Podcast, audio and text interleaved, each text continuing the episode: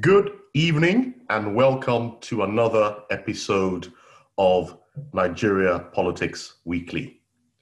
This week, the three big stories were, firstly, 27th of August was the 35th year anniversary of the military coup that brought in General Babangida into office.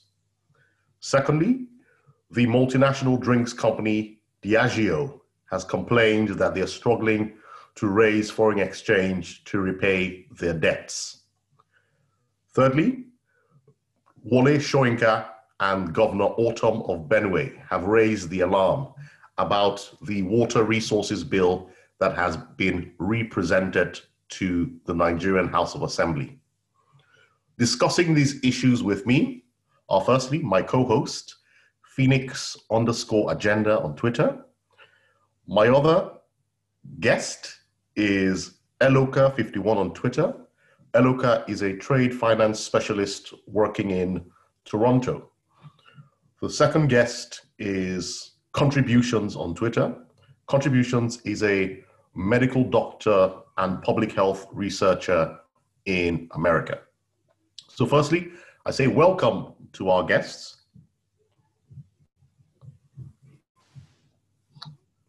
Thanks for having me. Thanks for having me, Kege. Hi, Nigeria's best, and thanks guys for joining us. Hi, listeners. Oh yes, so contributions, no, sorry, Phoenix Agenda. To the first topic, the IBB, General Babangida's coup of 1985, it's been 35 years since. The three big themes of his coup speech were that firstly, under Buhari, the standard of living had dropped. Secondly, that a cabal was running the government to the exclusion of others. And thirdly, he said there was a lot of sectionalism. So the government was not recognizing the ethnic diversity of Nigeria and only making decisions to favor one section of the country. So to you, Phoenix, would you say over 35 years after, has anything changed? You know, I was just thinking about that French saying. I'll say it in English: the more things change, the more they stay the same.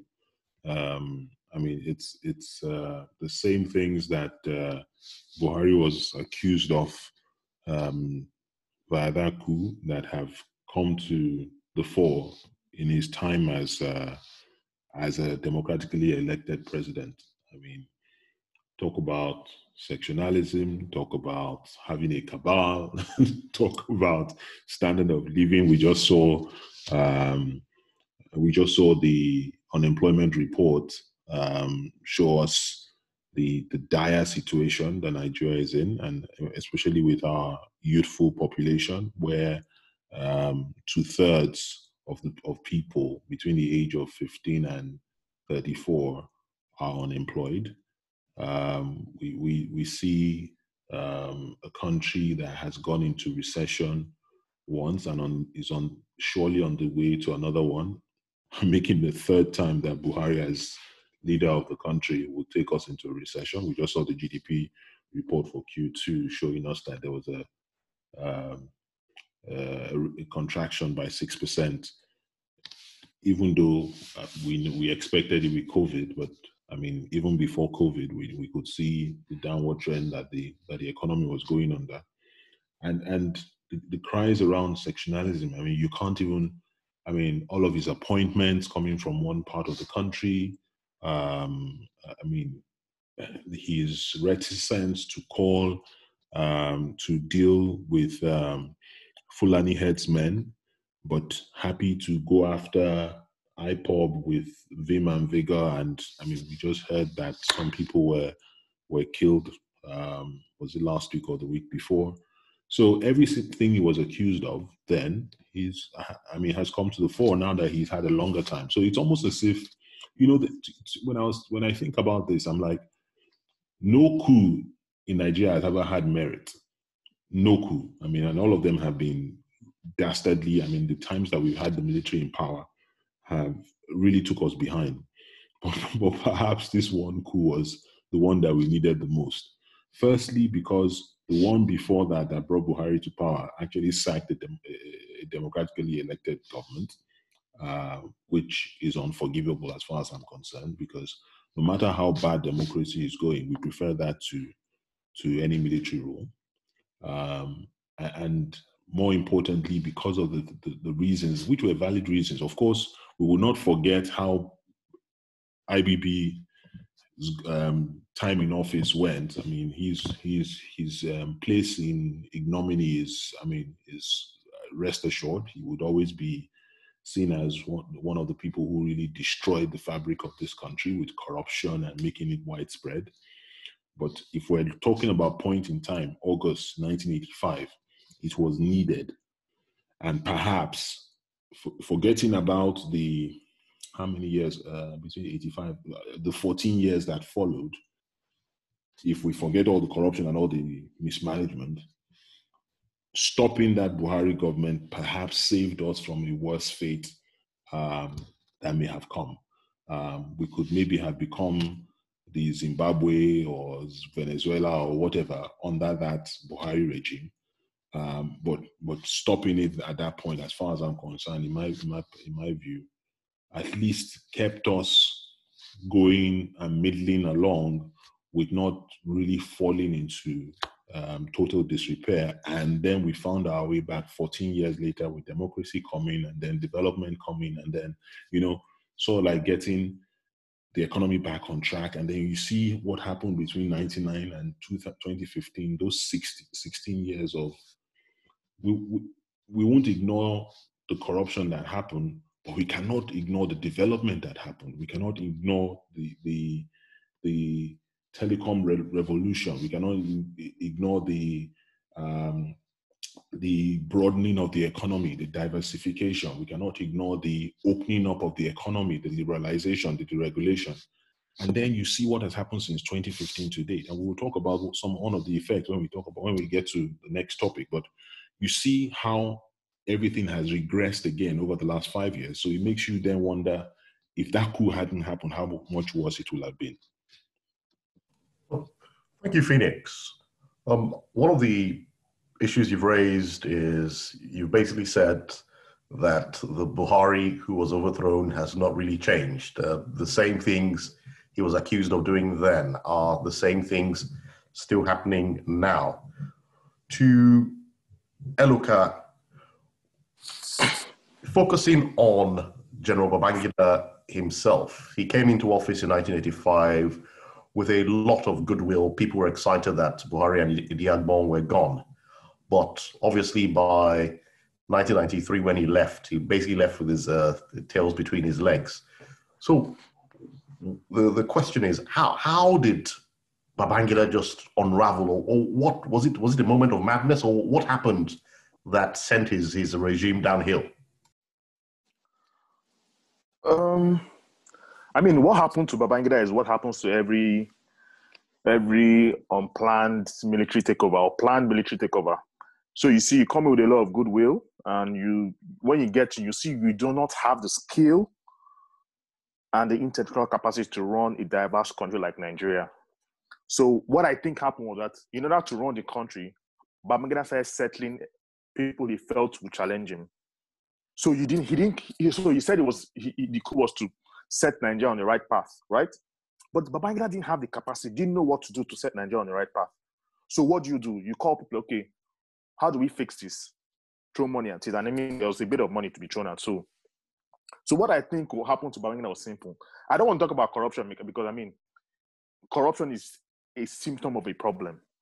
The problem we've had in Nigeria is that both the military and civilian governments do not know how to set Nigeria on the right path. So after 4 years, people are going to get tired. I mean, you can sell them the good music for 2 or 3 years, but in the fourth year, when they are seeing that there's nothing has actually changed, instead, some people are getting richer, some people are getting poorer, but the economy is not improving for everybody. Of course, the economy will improve slightly, but it's not. You can't say everybody's benefiting from the improvement in the economy. So after 4, 5, 6 years, people got tired. There's a limit to how you can buy people, you know. And so what I think happened to Babangida was that he got there. Maybe he got confused. I mean, he saw that there was too much money to be made. and it was easy for him to buy allegiances instead of fixing the country.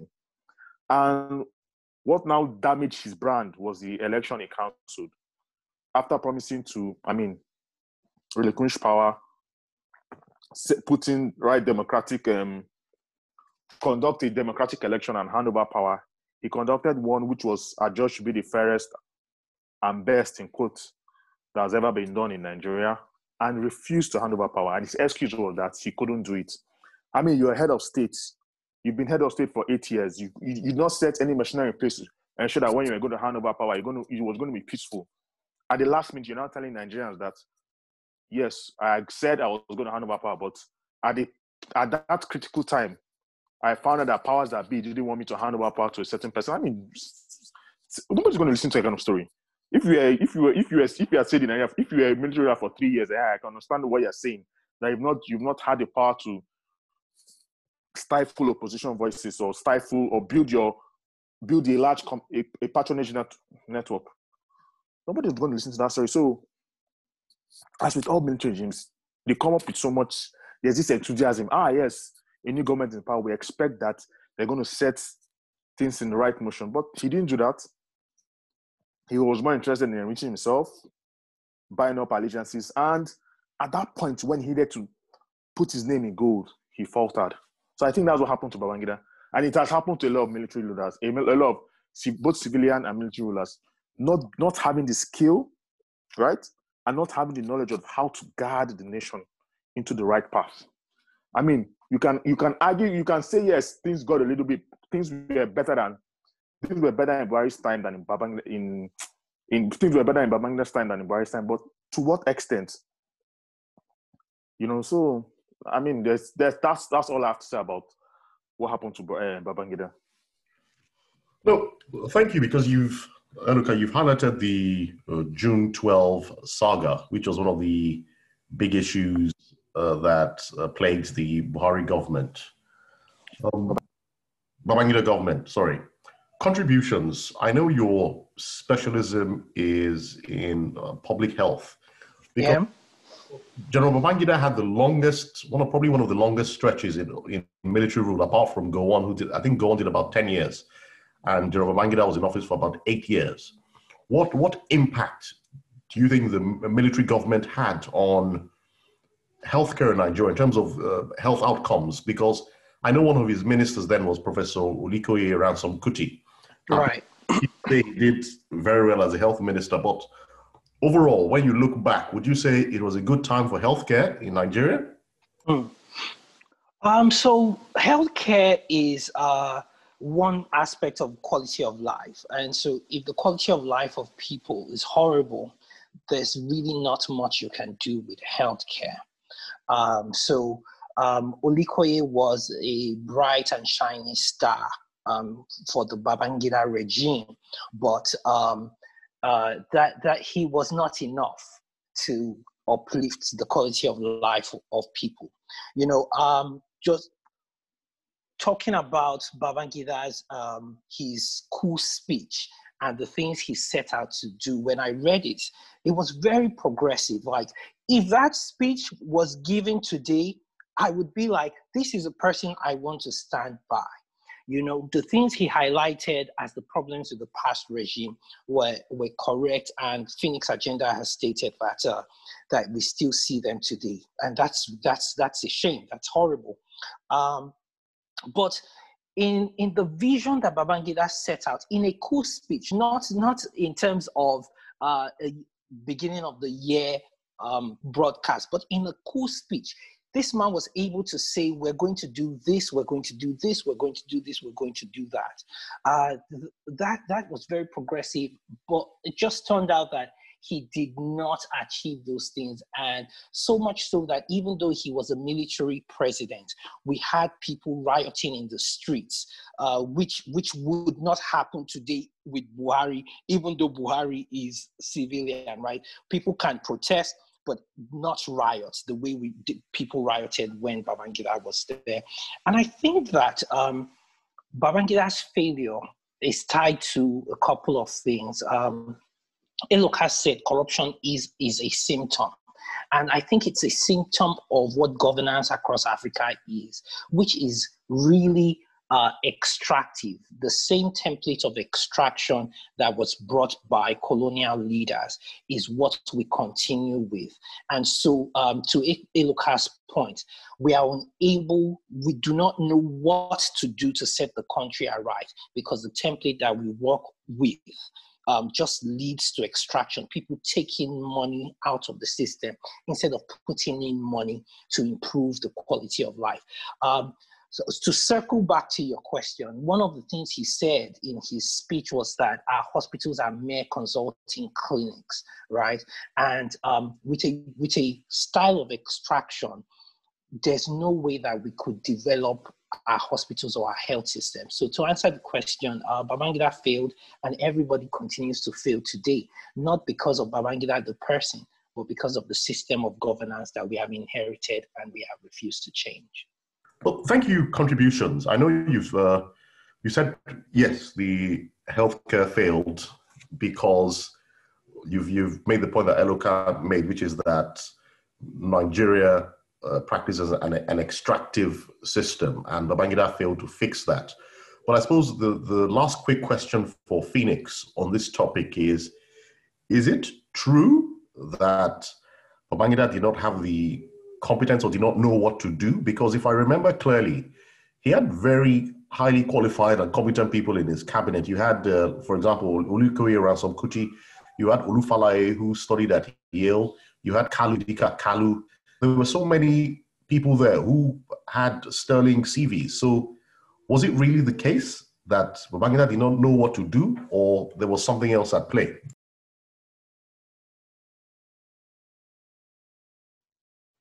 I think when Eloka refers to him not knowing what to do, he used a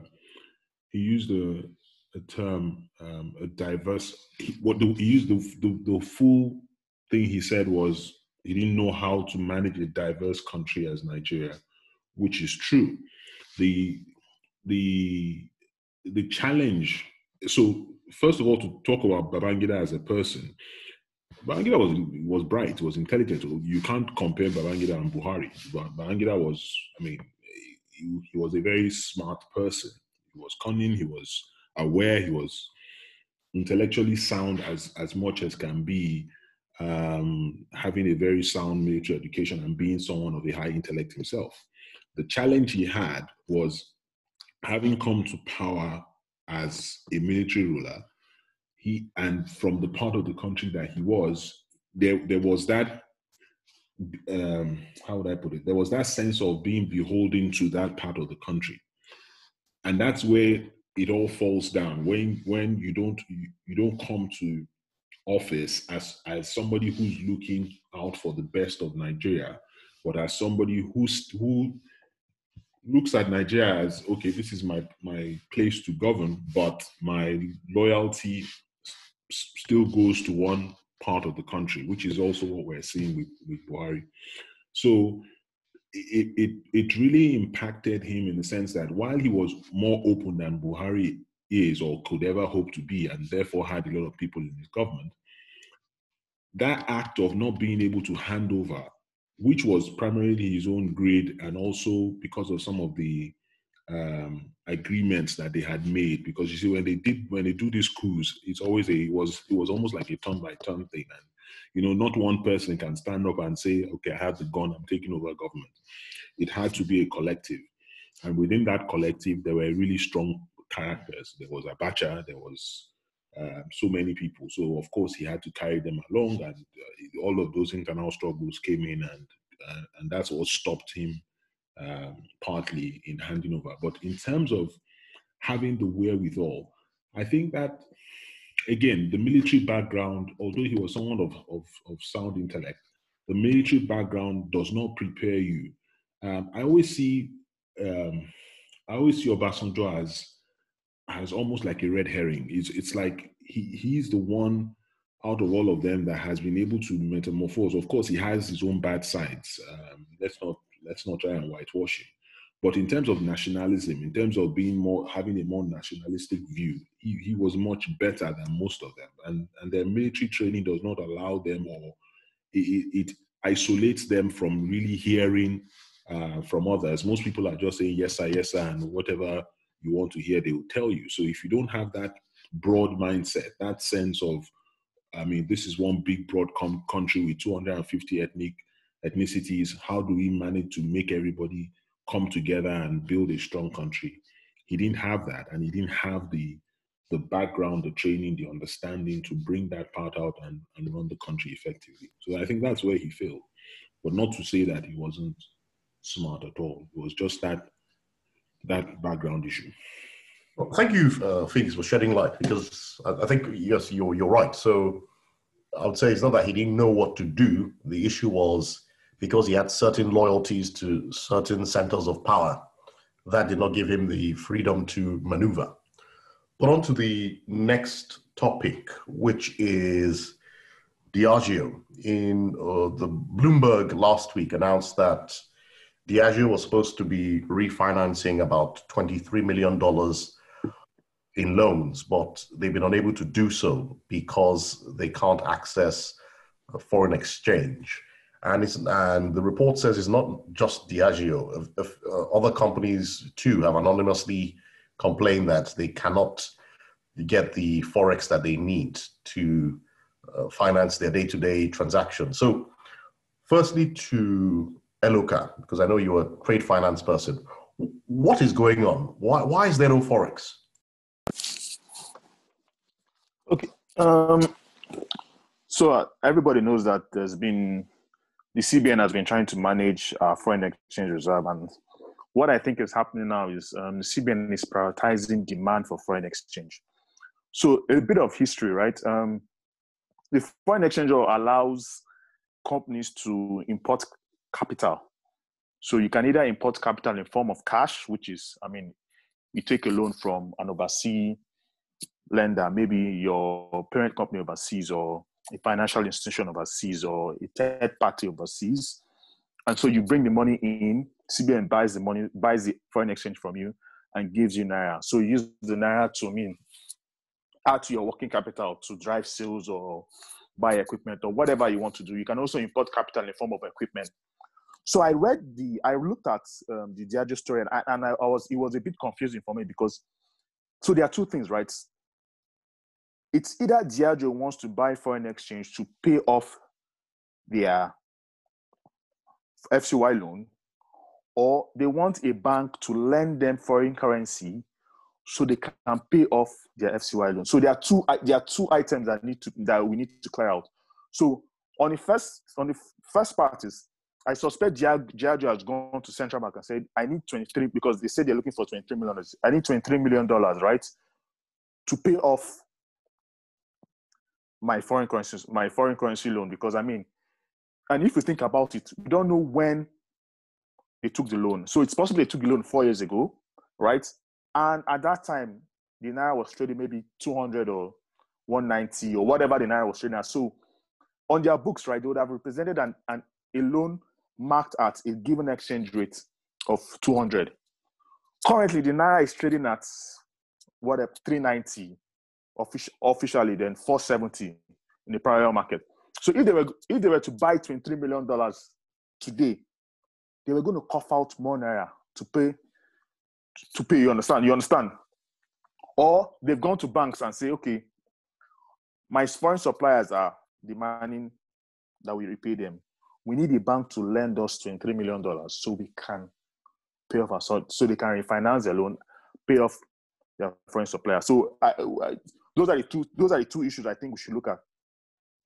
And it's unfortunate, right, because the central bank has used this unorthodox process of demand management to determine who is priority and who is not priority. And from what I see, they don't think a loan repayment is priority. They might say, instead of us giving money for you to repay loan, we're looking for people that want to bring in equipment, machineries, a bit of school fees and stuff like that. So the central bank has not honored their request for foreign exchange. And I think there's actually a big problem, because what it sends a bad signals to people that would want to lend foreign currency to companies in Nigeria. Say, okay, if a company as big as Diageo cannot repay or refinance their loans, then who else is going to be able to repay or refinance their loan? So I'm just worried about the mixed signals this kind of information is going to give to lenders and investors abroad. But clearly, Nigeria has a problem with foreign currency. We have, and I think it's high time the CBN looks for a better means to manage our foreign currency. If it's to say, okay, let's allow the currency float, get the inflows we need, settle our outstanding demand. I hear the outstanding demand is at about $7 billion. Clear out the outstanding demand, then we can start on a fresh note. So, I mean, it's Nigeria.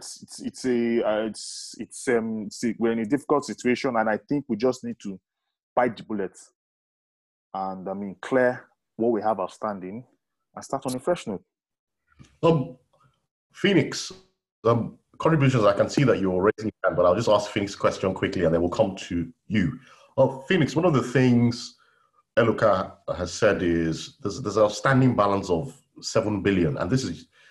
And not aside from the outstanding balance, it's just saying that the central bank cannot seem to manage the supply and demand for foreign exchange for business and as also supposed for travel. And he said one of the possible solutions is to float the currency.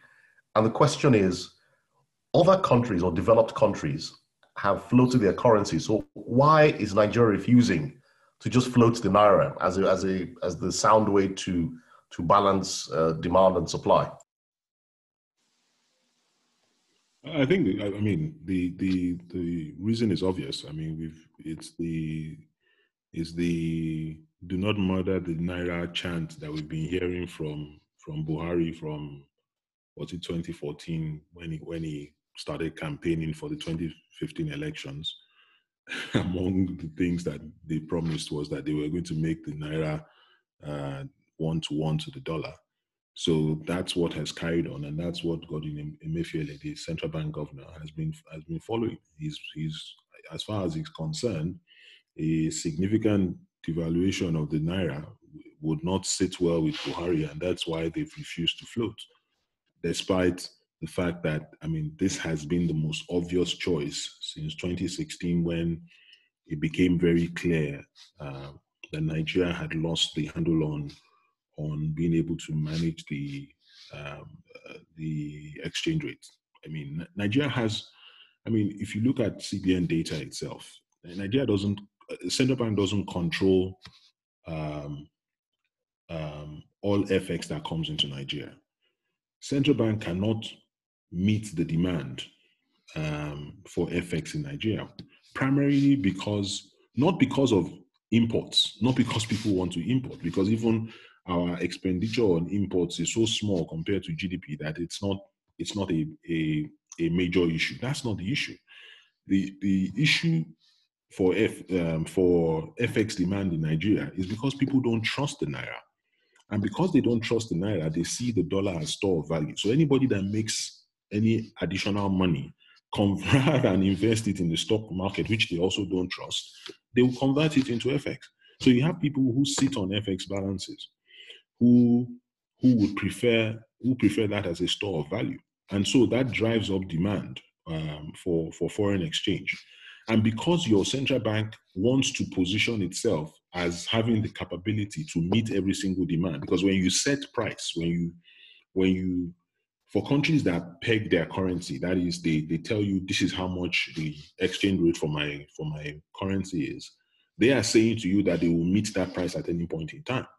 But they have the reserves to do so. So I'm talking about countries like Saudi Arabia, the UAE, and the like. Nigeria has never been in that situation. So you cannot be trying to determine price when you don't have the reserves or you don't have the capability to meet every single person that comes to you and asks and says they want to buy. So the logical thing as back as 2016 would have been to float the currency. The problem is the moment you float, especially when there's so much demand in the market, of course the value will drop, but it will stabilize. And as the market becomes more fluid and more, because Nigeria has always, you see, the good thing for Nigeria, and I hope we don't lose it with Buhari's mismanagement. The good thing for Nigeria was that we've always had a steady stream of foreign exchange coming into the country, be it from diaspora, be it from investors looking to take advantage of the marketplace, FPI, FDI, all of that was flowing in. So CBN was practically seeing maybe about a third of all of the FX that was coming to Nigeria, max maybe 50%. So there is always FX in Nigeria. The problem is that because CBN is setting a very funny price that is not market related, it skews the market so that the demand that is excluded from the CBN window goes chasing after sort of like unregulated funds, and all of that becomes, and people set price and that's it, and it goes haywire. If you float, you leave it to the market. Of course, there will be an initial drop. After a while, the market will stabilize. It will become fluid. People will understand that there's plenty of forex flowing in and out of Nigeria, that you can get dollars anytime you need it. The price will regularize, and things will work well for Nigeria. We've seen it. We've seen it in a country like Egypt. They were in a worse situation to us as of November 2016. They floated their currency, they managed it, and now they are in such a good place that is untrue. Since then, they've done so many other projects that they've been able to do. And now, inflation shot up to about 30%. Now it's down to about, last time I checked, it was around between 4% and 5% or thereabouts. So you can't argue with economics. It is fact. If you let things go the way it should go, you would have results. Yes, it will be painful in the first instance, but you will ride the wave, and then you will be the better for it, because your market will now develop itself, and we won't be having our currency at the whim of political notions and all of that. But they simply have refused to listen, and that's why we are here every single time. There's a jolt, you will see a shift. Now we're now moving. 5 years ago, we were at, about 6 years ago when we had the oil price, the further major oil price crash in 2014, the currency had been stable for 4 years. What am I talking about? 4 or 5 years under, what's his name? Sanusi, where we had around 155. And then we had two quick devaluations between November 2014 and February 2015 that took us to 198 thereabouts when Buhari took over. But since then, look at where we are now. We've gone from that 198 to now the parallel market is again pushing 500. So if I go back to the initial question that Eloka was answering before about Diageo, what they're simply seeing is, I mean, the financial director and the board are simply trying to be smart, to do the right thing by their company. You have a dollar-denominated loan. You have to, when you are looking at the cost of the facility, you have to factor in both the FX exposure and the interest rate that you are paying. And at this point in time, it makes more sense for them to take a naira-denominated loan, pay off the dollar one, because you can see very clearly that this naira is going to crash. There's no way naira is going. They're going to be. The CBN is going to be able to defend the naira at 380. So today we're like, we might as well take that hit now, move out of there because it will be cheaper for us in the long run. Well, I think you're right on the fact that the currency needs to be floated, because it's obvious that we cannot manage demand, and we've seen examples of Egypt. I remember when Egypt first announced they were going to float their currency, and a few commentators thought they were foolish, but we can see the results. Absolutely. But to contributions, Eloka and Phoenix have talked more in the academic sense of flotation, demand management, and they've talked about forex scarcity and how loans are refinanced. But the question for you is, what is the real life impact of these policies on the ordinary man on the street, the person who's buying bread, or who has a job, or who needs to pay their school fees? What's the real life impact on those people? Right, that's the question that I was going to answer. So I would be the dissenting voice in this argument for flotation, although my training would agree for flotation and agree for devaluation. What's happening is a clash of economic principles or interpretation of economic processes or results. If you float, Eloka and Phoenix are very correct. The market will stabilize, blah, blah, blah. So all that stuff is good, right? But you have to consider what Buhari's position is. And it's that Nigeria imports everything. We import bread. Aldo was actually correct. We import pizza. And so if you float and the dollar gets to 700, then the price of staple goods skyrocket. And although Phoenix said that it's a small portion, import is a small portion of GDP, what you should be looking at are the ripple effects.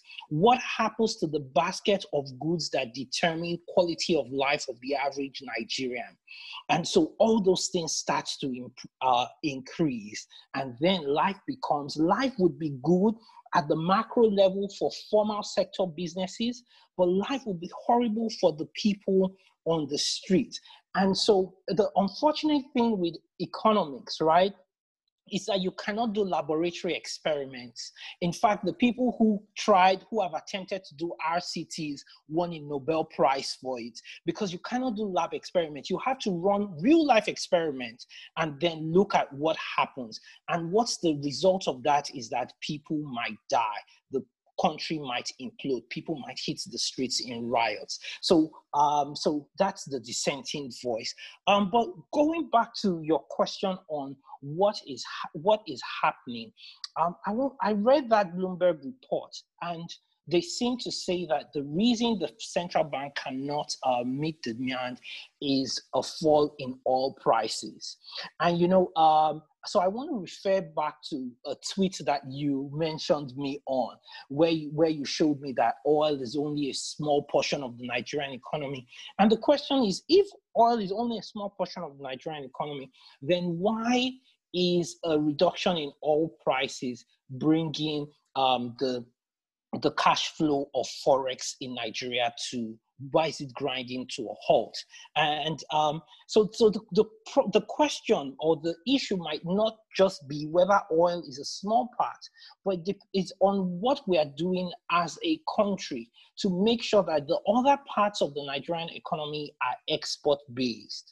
And if we're seeing that they are not export-based, and rather we are an import-based society, then you really will not want to float the Naira, because the average person on the street will not be able to survive, given that he now has to really or technically pay for everything at a dollar of 700 Naira, whereas he's ppaying for stuff at a dollar of 390 right now. No, I think... sorry, can I? No, yes, I'll give you the chance to respond. I was just going to say quickly that I obviously disagree with contributions, but as he knows, myself and him, I've had numerous debates about this very point when I used to visit you in Boston. So rather than engage, I'll allow Eloka respond. If I presume you want to respond to the points contributions have made. Yes, yes. I'll let Eloka respond. Okay, so...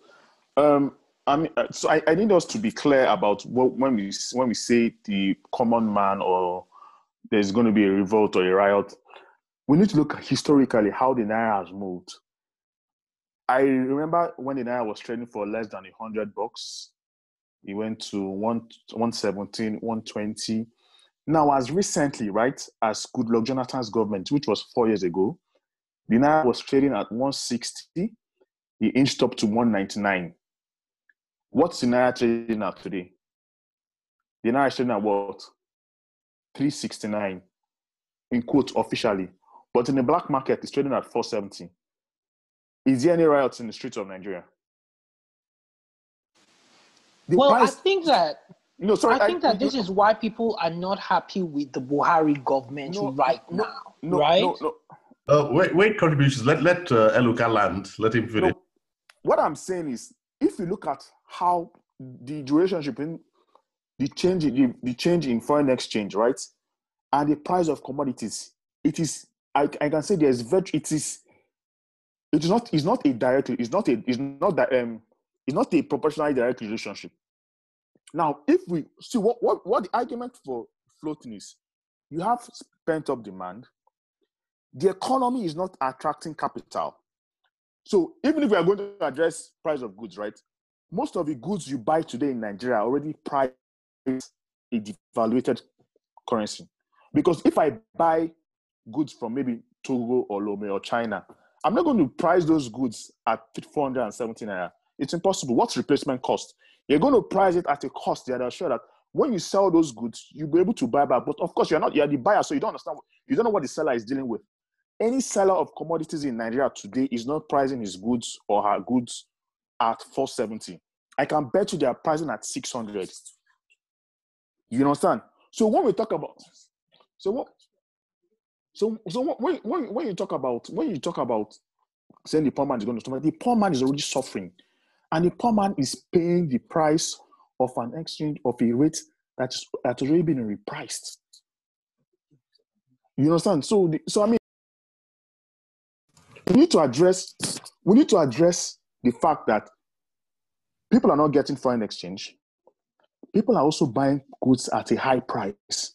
So it's not better you just say, okay, let us float the currency so we know what the true value of the naira is. So whoever wants to buy something today will know that if I want to buy tomorrow, this is the price I'm going to pay. So you don't start adjusting or tinkering with. I mean, you are talking about elasticity of demand. But the point is that Nigerians today are buying goods at a price that doesn't mean that a price that's priced in a dollar rate of maybe 1,000. So go ahead and devalue the currency, because the adjustment in price you think that is going to happen has already happened. Well, I must thank you, Eloka, at this point. I think Phoenix wanted to also respond to contributions. Did you? Yes, I did. I just wanted to address a few things. I think. Can you make it a very quick point? I will. What I wanted to address is this. I think contributions made a valid point, but Eloka has already addressed it succinctly.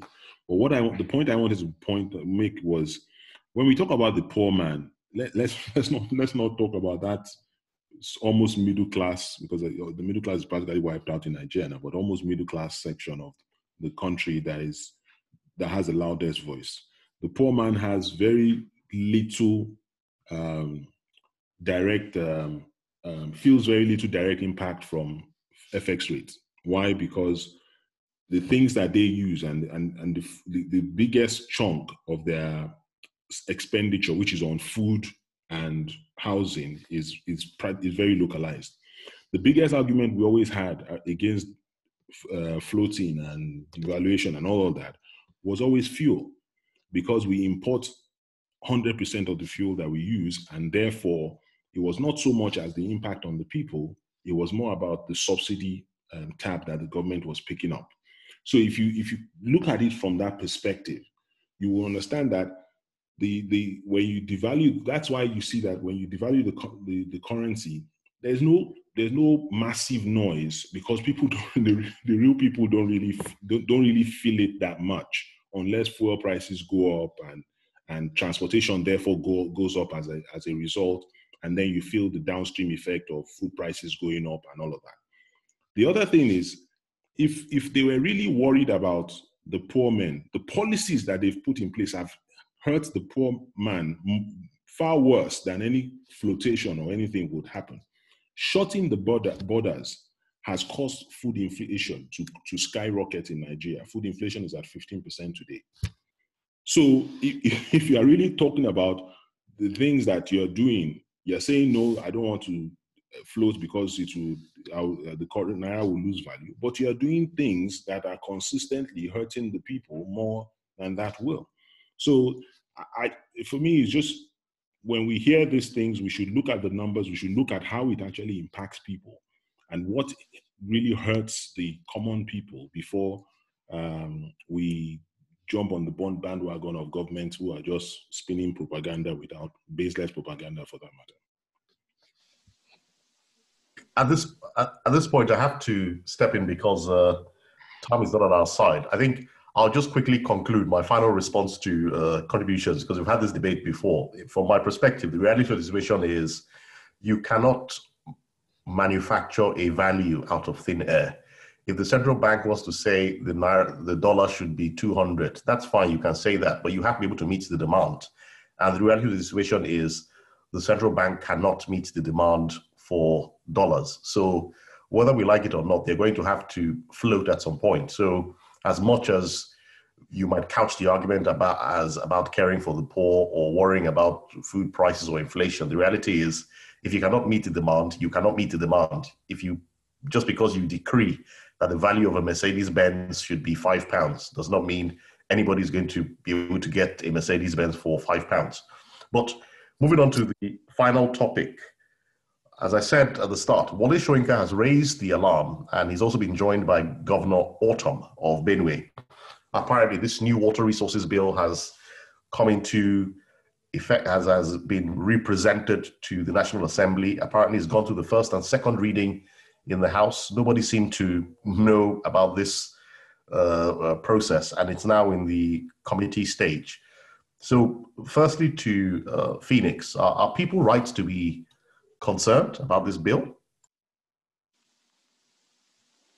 You know, that's a great question, because the worry I have is, has anybody actually seen the bill? We've seen people reproduce sections from it, and the sections I've seen seem rather innocuous. So I'm like, what are we? It's almost as if, because of the overriding context around Ruga and all of those kind of things, it's easy to raise alarm.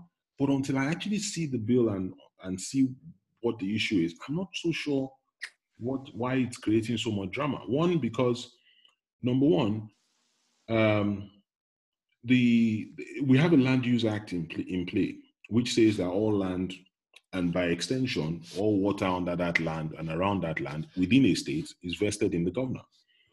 This bill cannot repeal, at least they're not saying that that's going to repeal the Land Use Act. Number two, we have a Water Resources Act or decree from 1993, which already exists and vests all waters that impact more than one state, vests that in the federal government. My understanding from the little I've been able to glean and find is that this bill seeks to do the same thing. I read almost like a bill submission paper by Roger B. Miller that states the same thing, that this bill is about vesting the waters that cross more than one state in the federal government. So the first thing that I was concerned about is, why are they, if there is already, although they may say that it's because they decree and blah, blah, blah, it doesn't, but I believe that there's still, Land Use Act 2 was a decree, so I don't understand why that is valid and this one is not valid.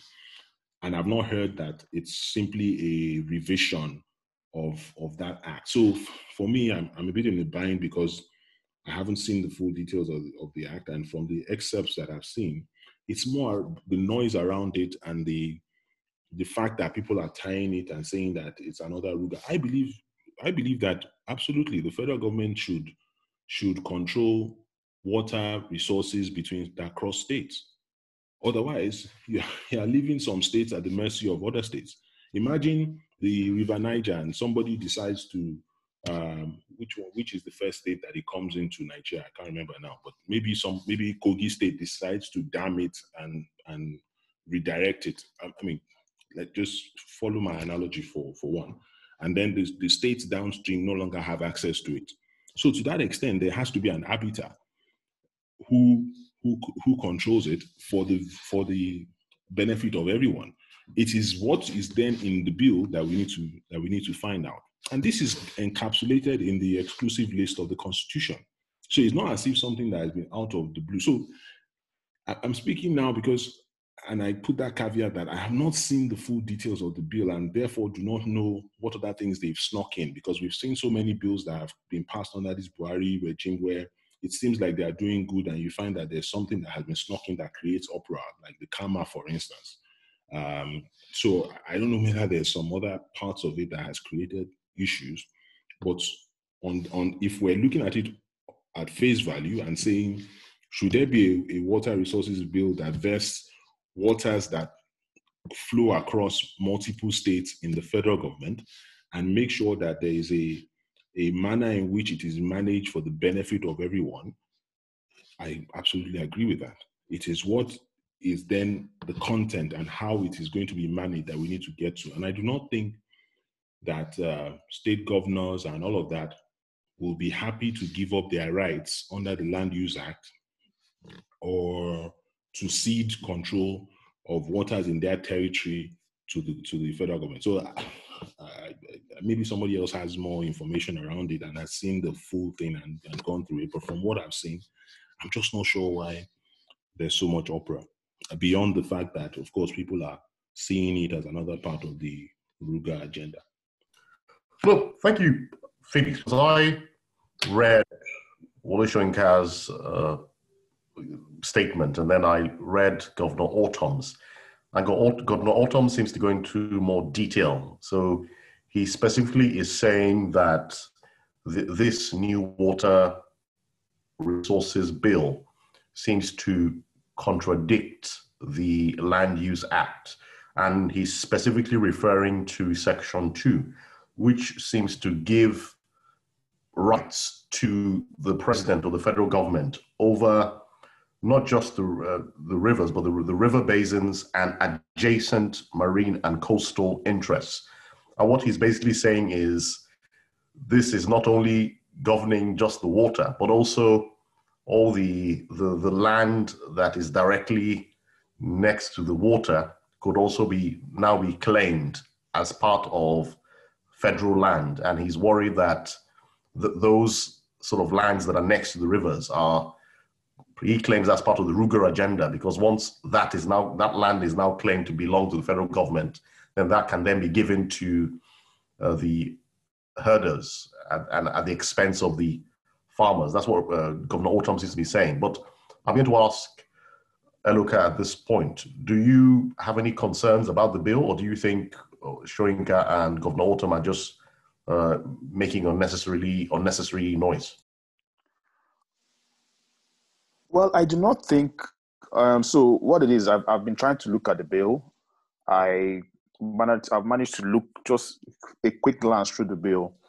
And I think the issue, right, is the federal government trying to redefine what surface water and groundwater mean. So what I think the bill is saying is the federal government now has rights over water that is on the that is underground. So, like you just said, like what Ortom is saying now, this is just an insinuation.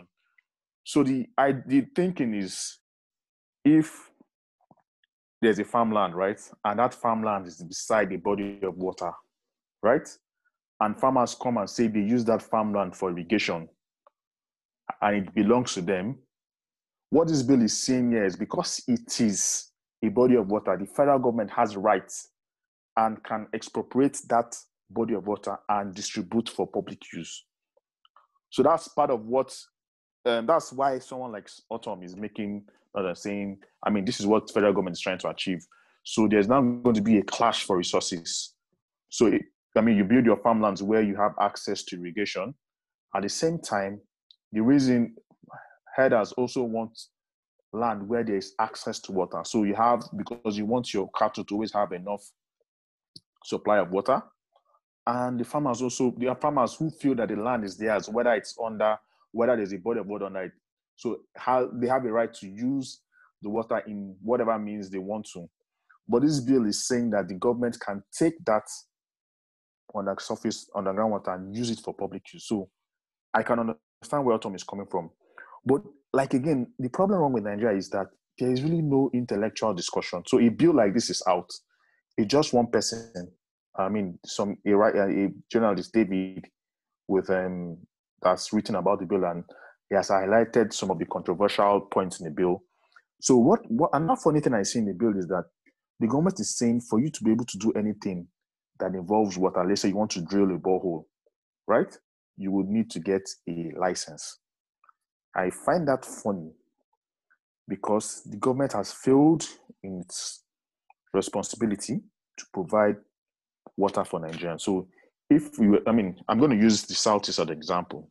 To drill a borehole in the Southeast is going to cost you upwards of 1.something million. So in addition to the cost of providing water for yourself, I'll need to pay the federal government in monies to drill a borehole. I find that very funny, to be honest. And there are some other funny things. There are some other funny things here. It's examples there's going to be a creation of a new water regulation agency, and that the agency is going to be funded via budgetary allocation from the federal government and duplication, and allocation from the development of natural resources. So my question really is, what do they mean by development of natural resources? It's what are going to be included? I mean, I'm trying to think, if you're trying to develop maybe an oil rig, which is a natural resource, are you also going to take monies and say, okay, I want to develop? It's not too clear. Then funding is going to be by special taxes and levies as may be approved by National Assembly. This is just an rent-seeking avenue by government. Do we need to create an agency? We don't need an agency. All these things can just be handled by the Ministry of Water Resources. And it needs to be clear, right?